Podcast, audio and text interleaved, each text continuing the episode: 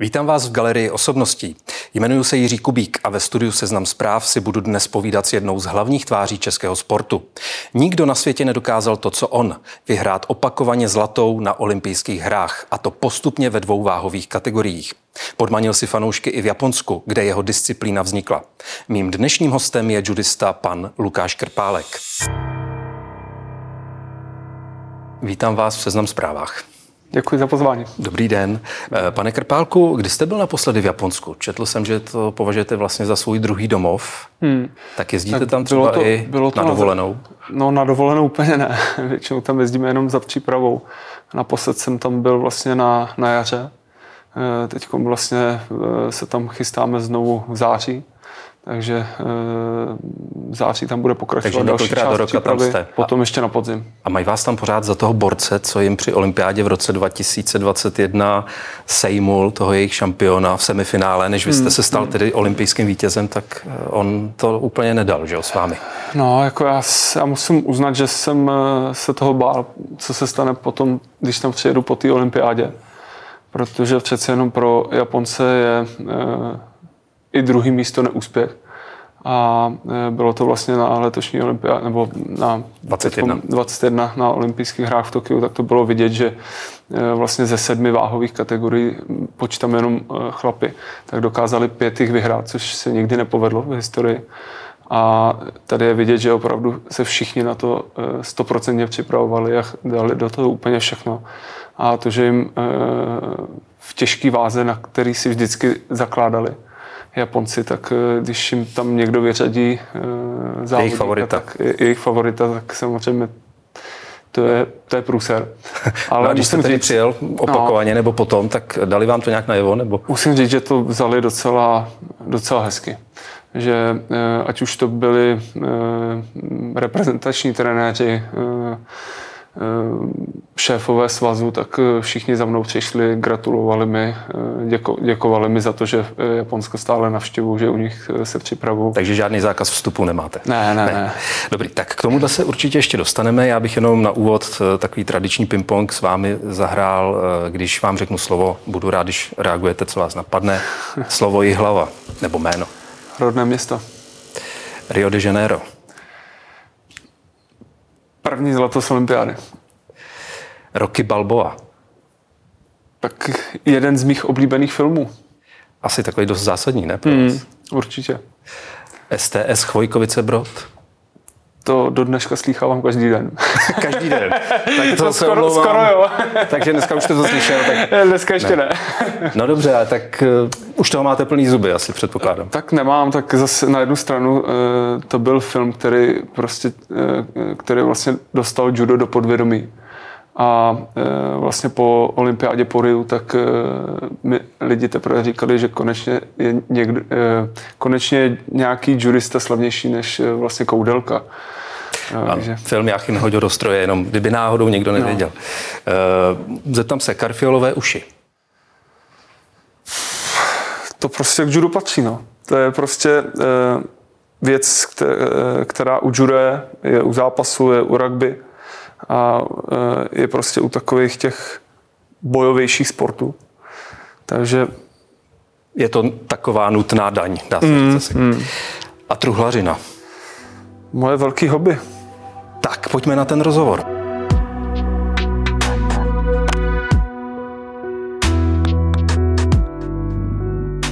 Jste, pane Krpálku, takovým světovým unikátem, protože jste jediný judista, který vyhrál nejenom olympiádu, ale vlastně i různá mistrovství v těch dvou váhových kategoriích. Mm-hmm. Do 100 kilo a do nad 100 kilo. Mm-hmm. Byl to vlastně pro vás ten hlavní motor, když jste na olympiádu v Tokiu šel do té vyšší kategorie, abyste byl tím prvním, kdo by mohl mít to druhé zlato, což se vám pak povedlo? Mm. Tak eh, popravdě, když jsem vlastně přecházel z té nižší váhové kategorie nahoru, tak eh, měl jsem v sobě motivaci, že bych chtěl dosáhnout něčeho podobného, co, co se povedlo v té nižší váhové kategorii. Nicméně jsem nepočítal s tím, že se to opravdu tak do puntíku eh, povede. Přece jenom eh, v této váhové kategorii tak eh, byl člověk, nebo je člověk, který vlastně deset let v kuse neprohrál. V Riu vlastně získal svoje druhý zlato z olympiády. A i on byl pro mě takovou motivací, proč jít vlastně do té vyšší váhové kategorie a zkusit, zkusit ho jednak porazit a zkusit mu jednak sebrat to olympijské zlato, po kterým tak, tak moc toužil, protože on kdyby vlastně vyhrál teď po třetí to, to olympijské zlato, tak by se stal historicky tím nejvíc uznávanějším vlastně judistou. Už takhle jako eh, opravdu uznávaný, nicméně tohle by předčilo úplně všechno. Takže jste mu to vlastně vyfouk. Vyfouk a bude to muset, eh, bude to muset dokonat teď na olympiádě v Paříži, kde bude doma. Teda. No, ale jenom když se na to dívám laicky, tak eh, vlastně ty dvě kategorie do a nad 100 kg, to předpokládám, že je asi hmm. jiný zápas a asi jiná příprava, všechno. Hmm. Minimálně i protože v tom, eh, vy jste asi měl nad 100 kg, dejme tomu, nevím, 10, hmm. 15 kg, ale tam můžete mít soupeře, který má třeba 180, ne? Tam už asi jde opravdu o život. Nejde? Tak o, o život úplně ne, ale eh, Když samozřejmě vás zalehne, je, to, je to úplně jiná váhová kategorie. Eh, I ta příprava, která vlastně eh, tam byla k tomu, když jsem vlastně přecházel do té vyšší váhové kategorie, tak, tak se hodně změnila. Prvního tři čtvrtě roku to i bylo takový, že se mi neúplně dařilo než se člověk nějakým způsobem aklimatizoval, než, eh, než přišel na to, co, co vlastně funguje a podobně. Tak to chviličku trvalo. Nicméně potom eh, se začalo dařit. Eh, vlastně v roce 2018 se mi podařilo vyhrát mistrovství Evropy, v roce 2019 mistrovství světa a postupně ty výsledky přicházely víc a víc. A vlastně zakončilo se to tou olympiádou v Tokiu. A už tam eh, mě zase napadla myšlenka hrát si s tím, že bych startoval ve obou váhových kategoriích. Nicméně, jako v rámci jednoho turnaje? Ne, v, v rámci jednoho turnaje to nejde. To nejde právě. Ale eh, v rámci vlastně toho olympijského cyklu. Nicméně eh, jsem to furt oddaloval, oddaloval, protože jsem si říkal, že zase na jednu stranu člověk už má nějaký věk a úplně není zase jako dobrý si zahrávat s tím zdravím měl bych spíš být rád eh, v té jedné váhové kategorii, splnit si eh, tu, ten, tu olympijskou kvalifikaci v té jedné váhové kategorii a neblbnout.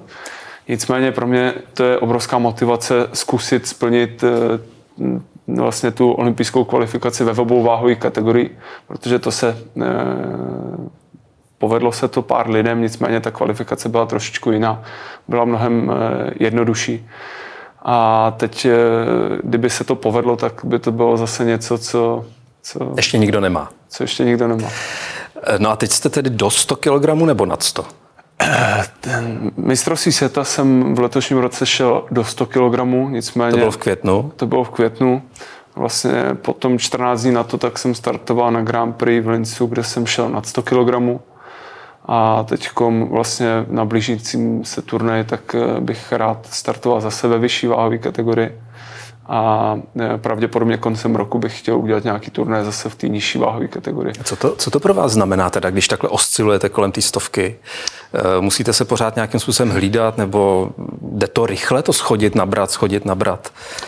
Tak ono záleží. Někdy, někdy to jde snáš, někdy to jde hůř.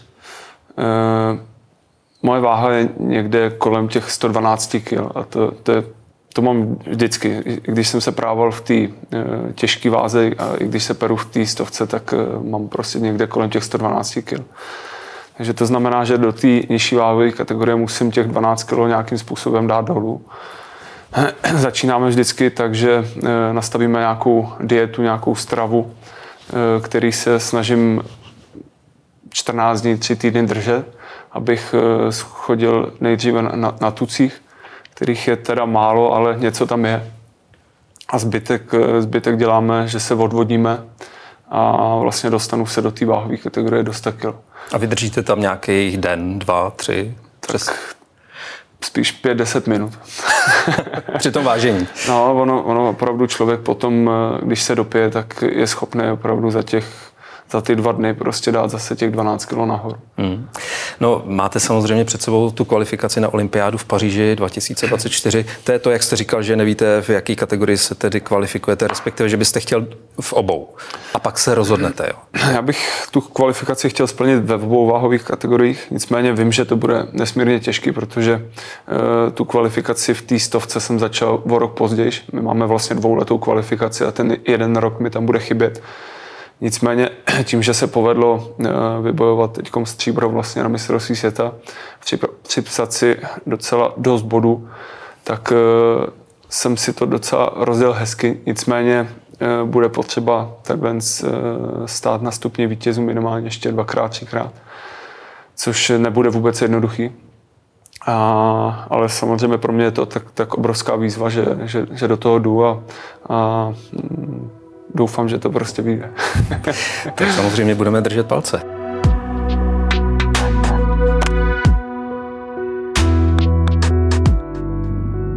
Musel jste někdy techniky z juda využít i v civilním životě? To znamená, jestli jste se dostal někdy do situace, kdy vlastně ten, ta příprava hmm. na tu hmm. sebeobranu hmm. se vám hodila? Hmm. Musím zaklepat, že, že zatím to nebylo potřeba.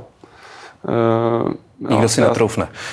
Tak nevím, jestli si někdo netroufne, zatím, zatím to nebylo potřeba, věřím tomu, že vždycky jde všechno vyřešit jinak, než, než se jenom prát. Ještě navíc většinou eh, minimálně my judisti, myslím si, že i dost eh, lidí na eh, vysoké úrovni v bojových sportech, tak nemá zapotřebí se, si nikde nic dokazovat. A takže když prostě k něčemu dojde, tak spíš to člověk vyřeší jinak, než, mm-hmm. než aby se rval. Proč se říká, že judo je víc než sport? Tak eh, celkově ta filozofie toho juda tak eh, se snaží rozvíjet eh, ty sportovce nejenom, nejenom vlastně po tom sportu, ale, ale učí ty sportovce nějaký respekt, úctu, pokoru. To, aby pomáhali si navzájem. Je to prostě spíš tomu říkáme taková juristická rodina, že kdo, kdo vstoupí vlastně do toho juristického světa, tak se stává členem té rodiny. A samozřejmě ne každý je takový, občas se najde nějaká výjimka, která, která to nezvládne. Nicméně, nicméně i to je vlastně ta věc, která mě vlastně baví na tom Japonsku, kde, kde tam, je to, tam je to opravdu až přehnaný. A to, jak prostě člověk přijde na trénink, eh, navzájem eh, si sami sobě ukláníme, eh, to je prostě věc, která, která prostě je krásná. To mě fascinuje taky, že vlastně vy se ukloníte na začátku mm. I na konci mm. a vlastně při tom cílem toho sportu je toho druhého dostat na záda co nejdřív, nebo mm. já nevím, mm. a, a, a vlastně tím ho porazit. Tak já vím, že tak by to mělo být u, u všech sportů, že eh, člověk by měl umět eh, přijímat i prohry. Nicméně dost často to tak nebývá. Ale u toho juda tam, tam to prostě musí být. Tam neexistuje to, že by člověk nepodal tomu druhému ruku nebo že by prostě nesouhlasil s tím verdiktem nebo podobně. Eh, samozřejmě říkám, občas se něco stane, že prostě někdo s něčím nesouhlasí, tak se vsteká nebo tohleto, ale, ale většinou pak přijde disciplinární komise a řeší se to, protože tohleto prostě u Jura, u Jura nebývá. Mm-hmm. A je to, není to tedy jenom takové gesto, je to tak, že ti lidé se opravdu k sobě chovají jinak než třeba v těch jiných sportech, když jste to tak zmiňoval. Je to tak, je to tak. No. Mm-hmm. A vy jste říkal, že vás to na tom judu vlastně fascinuje, že vám to i ukázalo takovou životní cestu. Mm. Má to tedy tenhle přístup i nějaký otisk ve vašem životě? To znamená, že třeba se zachováváte chladnou hlavu za všech hmm. okolností a nikdy třeba nevybouchnete, nepraštíte pěstí do stolu. Nevím, nerozčílí vás nic? Eh, tak já, já, myslím, já myslím, že určitě to, to judo mě eh, vychovalo. Myslím si, že takovým, jak, jakým jsem. A e, proto člověk prostě u toho juda je. E, já do dneška, když přijdu vlastně na trénink, tak e, se tam scházíme s, s různýma generacemi, kte, kteří se právali před 20-30 lety a stejně na, na ten trénink přijdou a jdou, jdou tam potahat, jdou se tam udělat nějaké cvičení a, a to je prostě hezký, že, že prostě u toho juda chtějí zůstat a prostě pokračují až prostě do té doby, dokud to nejde, což jde nějakým způsobem vždycky. Ale zároveň tedy, i když teda máte respekt před tím, dejme tomu, jiným postojem nebo tím soupeřem, tak eh, musím ocenit a zmínit tedy jednu situaci, kdy vy jste se naprosto jednoznačně vyjádřil. Bylo to v době, kdy teda začala ruská agrese na Ukrajině, eh, což bylo loni v únoru a vy jste tehdy v březnu krátce na to hmm. odmítl přijít na hrad, převzít státní vyznamenání, hmm. medaily za zásluhy od tehdejšího prezidenta Zemana. E, jste řekl, že si nebudete brát na sebe oblek v době, kdy na hmm. Ukrajině hmm. umírají lidé. Eh, předpokládám, že tenhle názor vlastně zastáváte dál, že, hmm. že svůj pohled na to, co se na Ukrajině děje, na tu ruskou agresi, neměníte. Tak eh, samozřejmě, tak jako ne, nesouhlasím prostě s tím, co se, co se děje a, a Ale do toho sportu se to občas taky promítne. Do různých debat, které hmm. se týkají toho, jestli hmm. mají ruští hmm. reprezentanti být na těch závodech nebo nemají. Tak eh, samozřejmě se, na, se, se nás to e, taky týká e, vlastně v letošním roce, když bylo mistrovství světa, tak e, vlastně týden před tím začátkem tak oznáme, oznámila vlastně Světová federace juda, že že rus, ruští judisté, neutrální ruští judisté, že budou startovat eh, vlastně na, na, na tom šampionátu. Na tož vlastně ukrajinská reprezentace bojkotovala tyhle, ty, tenhle ten šampionát.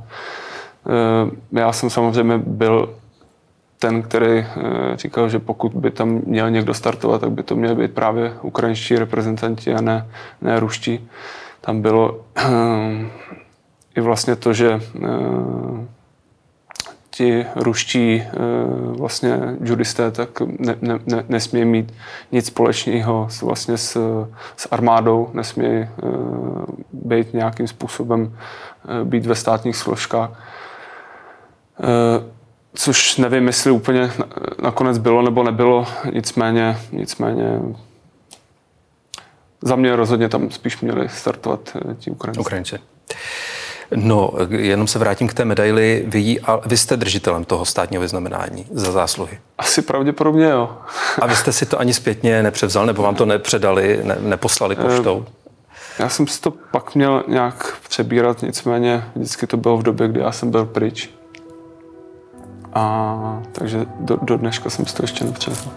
Život podcastera přináší nejrůznější výzvy. Třeba když odpovědi lezou z hostů jako schlupaté deky. No, já, jakoby takhle. I na tu nejzajímavější otázku reagují jen třemi způsoby. Ano, ne, nevím. A nebo se jim nechce odpovídat vůbec. Jak jsem řekl, bez komentáře. I podcasteři jsou silnější s každou překonanou překážkou. Česká spořitelna.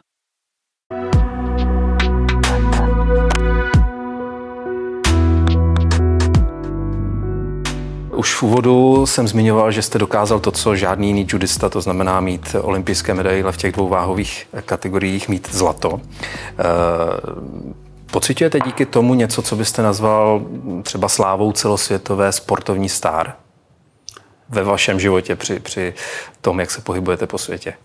Tak já, já jsem nikdy nebral jako, ani když se mi podařilo vyhrát první olympiádu, přijel jsem vlastně do České republiky a tady byl obrovský boom tak já jsem nikdy to nebral. Prostě já jsem vždycky to judo dělal proto, protože mě to bavilo. A chtěl jste protože, vyhrát. A chtěl jsem, chtěl jsem vyhrávat.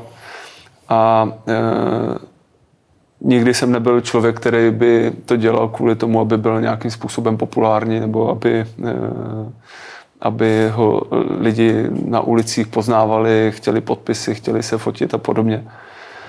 E, na to si člověk musel nějakým způsobem zvyknout. Musím říct, že jsem ze začátku s tím hodně bojoval, protože, eh, jak jsem zmiňoval, nikdy jsem nebyl takový, že bych eh, nějak po tomhle toužil.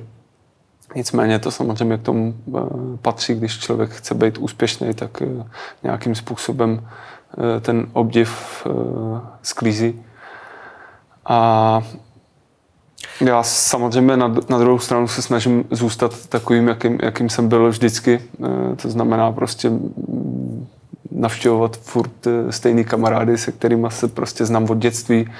eh, dělat furt stejné věci, které jsem dělával a, a zůstat furt takovým, jakým jsem byl předtím. To je asi vlastně nejlepší recept, aby se z toho člověk nezbláznil. Si, si myslím. Si myslím. Eh, nedávno tady v tom křesle, v kterém sedíte vy, seděla uh, snowboard krosařka Eva Adamčíková a mluvili jsme o tom, když ona vyhrála olympiádu v Soči, tak jak ten mediální cirkus nebo vlastně ta pozornost hmm, s ní hmm, zamávala, hmm. že pak měla dost dlouhé období, kdy jí nebavilo to ježdění, že vlastně hledala tu motivaci, hmm, hmm. Aby se k tomu mohla vrátit. Nestalo se vám něco podobného, že vás to vlastně natolik vyšťavilo nebo vycuclo? Já jsem spíš měl opačný problém. Já jsem eh, vlastně před Riem, tak jsem říkal, že bych eh, si chtěl dát půl roku, tři čtvrtě roku pauzu úplně od juda, protože už jsem toho měl eh, plný, zuby. To jste říkal před Riem, před, před tou olympiádou? Před, před olympiádou, před Riem. Protože ta celkově ta olympijská kvalifikace, ta, ta příprava, tak byla opravdu náročná a člověk z toho byl hodně unavený. A chtěl jsem si dát opravdu dlouhou, dlouhý volno bez bez toho, aniž by tu olympiádu vyhrál, kdybych ji nevyhrál, tak prostě to volno jsem chtěl mít. Méně se tu olympiádu povedlo vyhrát a najednou přišel takový obrovský kolotoč veškerých akcí, e, různých prostě povinností a podobně. A já jsem tenhle ten kolotoč vydržel měsíc, měsíc a půl a pak jsem se vrátil zpátky do, do, do toho kimona, eh, do, do veškeré té přípravy. Odjel jsem do zahraničí, kde jsem eh, jel zase na další přípravu a pomalinku jsem se začal připravovat na tu těžkou váhu, do které jsem vlastně přešel. A e, já jsem musel začít, protože pro mě to bylo tak náročné objíždět e, veškeré ty akce. Kolikrát se mi sešlo, že jsem měl třeba tři akce za den e, různě po městech v České republice. A, že vás chtěli pozvat, a, přivítat, slavit tak, s vámi. A pro mě to bylo, jak, samozřejmě to bylo hrozně super, hrozně fajn to bylo, že člověk přijede něk, někam, e, e, ty lidi mají radost, že, že, že jsem tam přijel, e, veškerý ty úsměvy od těch lidí, tak to samozřejmě nabíjí, ale zase na druhou stranu, když člověk na to úplně není zvyklý. Tak, zmíněj, zmíněj toho koudelku. Tak, tak to bylo náročné a, a tak jsem se musel vrátit do té do přípravy trošičku dřív, než jsem chtěl. Vzpomínáte si na ten osudový moment, který rozhodl, že budete dělat judo? tak osudový moment, ona to byla docela náhoda. My jsme vlastně s bráchou vždycky chtěli eh, dělat karate, protože jsme koukali na eh, různé filmy s Van Damme a, a, a podobně. A vždycky jsme chtěli dělat karate a eh, vlastně Strejda nás jednoho dne vzal vlastně do tělocvičny, kde bylo karate a následně judo. Vím, že jsme přišli pozdě a už začínalo judo, což my jsme v tu chvíli nevěděli. Karatisti a judisti jsou v kimonech, takže jsme nevěděli ten rozdíl. Strejda nás tam zapsal tohleto a po třech týdnech chození vlastně na, na, na, to, na to judo jsme zjistili, že to, je, že to je judo a že to není karate. Že až po třech týdnech jsme vlastně zjistili, že jsme se trošku spletli. Nicméně už tam byla tak super parta, že, že nás to bavilo a už jsme u toho zůstali a už jsme samozřejmě nechtěli měnit. Takže to je ten, ten fatální okamžik, který rozhodl, no. že tady teď sedí slavný mm. judista. Eh, no a jak to šlo v tom vašem případě rychle? Vy jste teda tam vstoupil jako dítě, asi někde na prvním stupni. Hmm. Jak to šlo rychle pak se dostat do té reprezentace, protože vy jste pak následně vyhrál hmm. i mistrovství světa Evropy v hmm. té juniorské kategorii, takže vy jste v tom musel být jako docela rychle dobrý.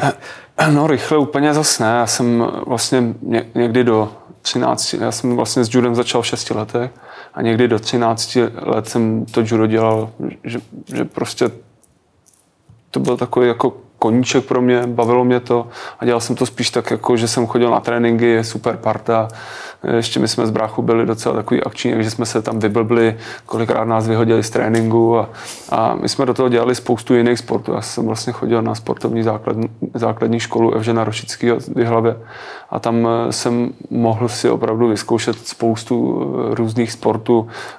Reprezentoval jsem školu v různých sportech, ať už to bylo eh, basketbal, volejbal, házená, vybíjená, hod kriketákem, přes polní běhy. Ve, ve všem, co šlo reprezentovat, tak jsem se vždycky přihlásil a jel jsem, protože mě veškerý sporty bavily.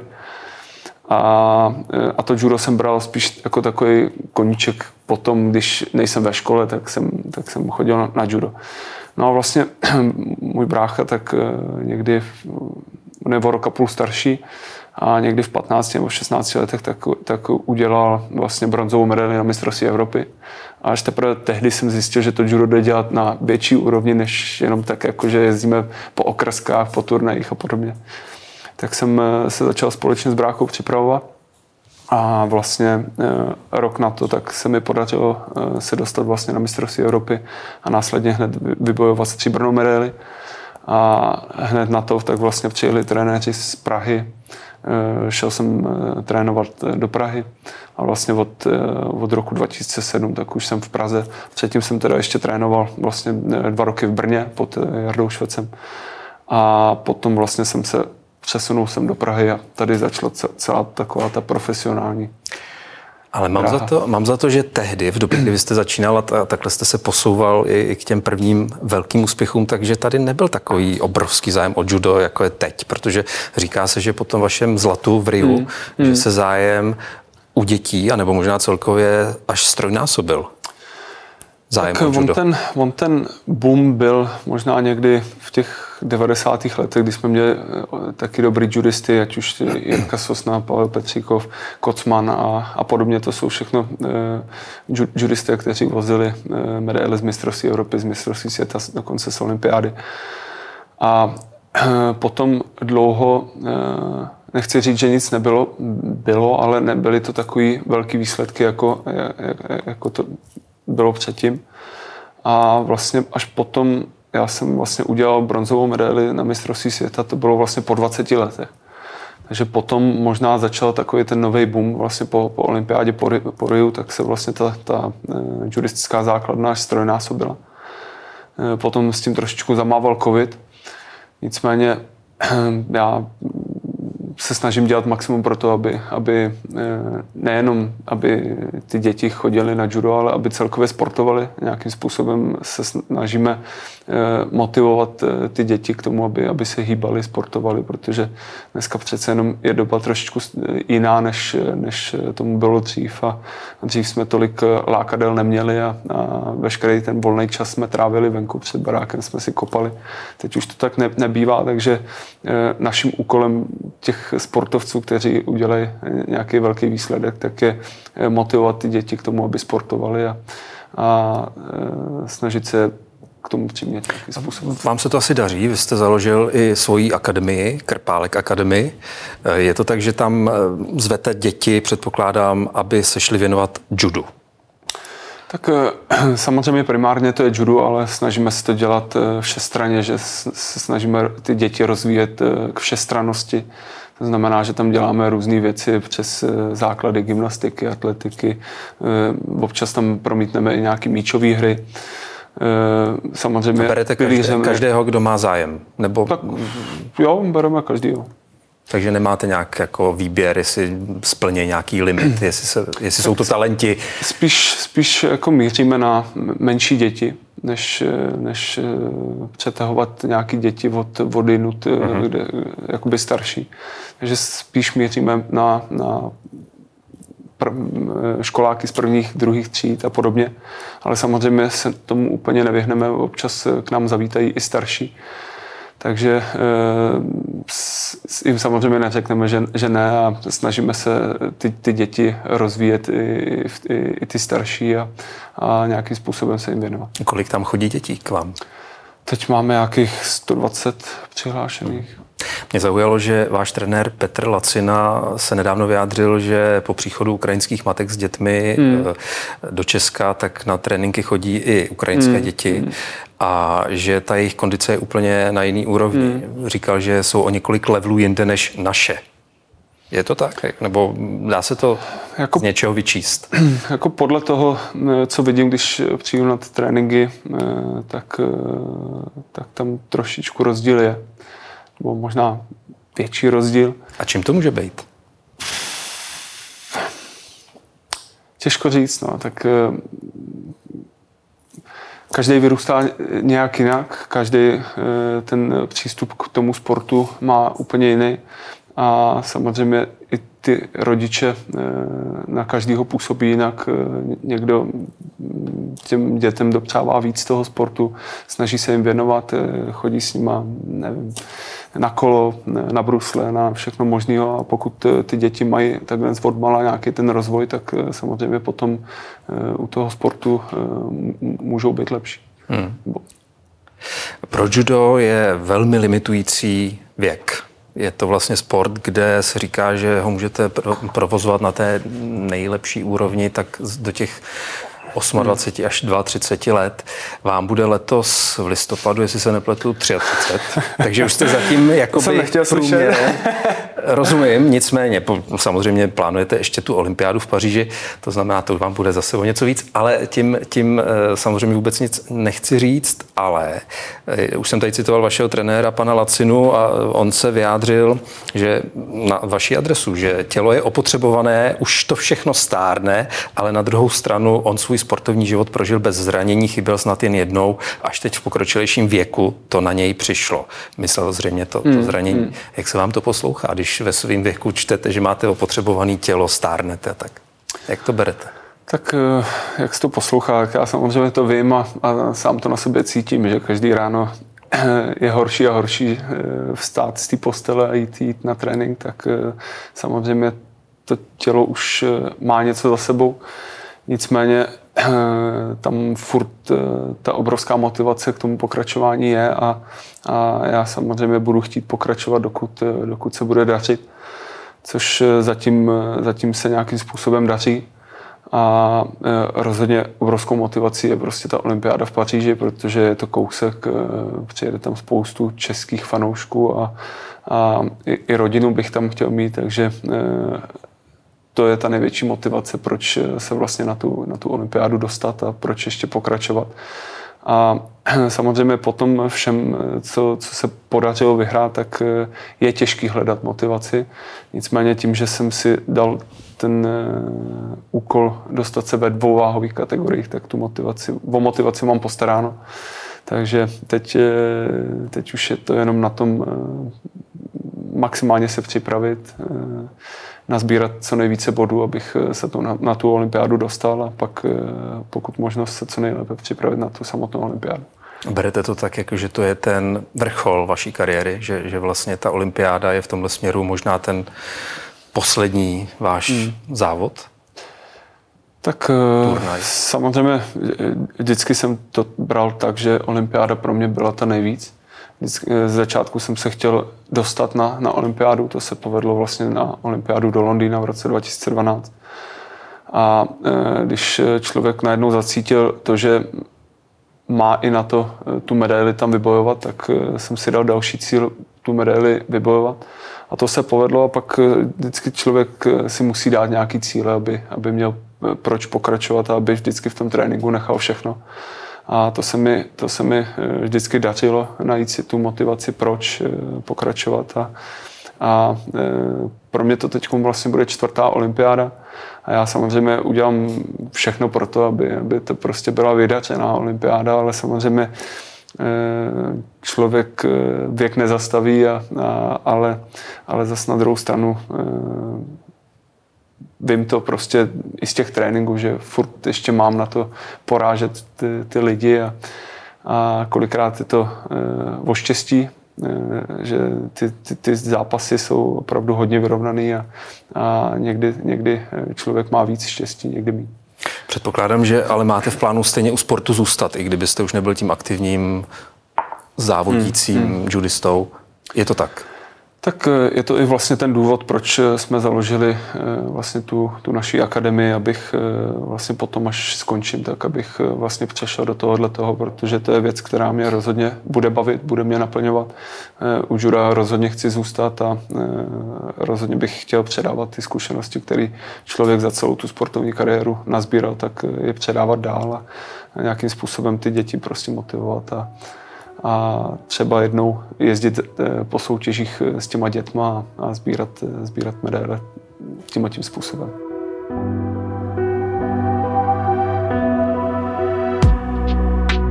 Tak já vám přeju, ať těch medailí nazbíráte ještě spoustu, vy sám. A děkuji vám za rozhovor.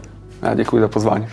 Děkuji i vám, že jste dnešní galerii osobností s Lukášem Krpálkem sledovali nebo poslouchali, ať už na seznam zprávách nebo v podcastové aplikaci.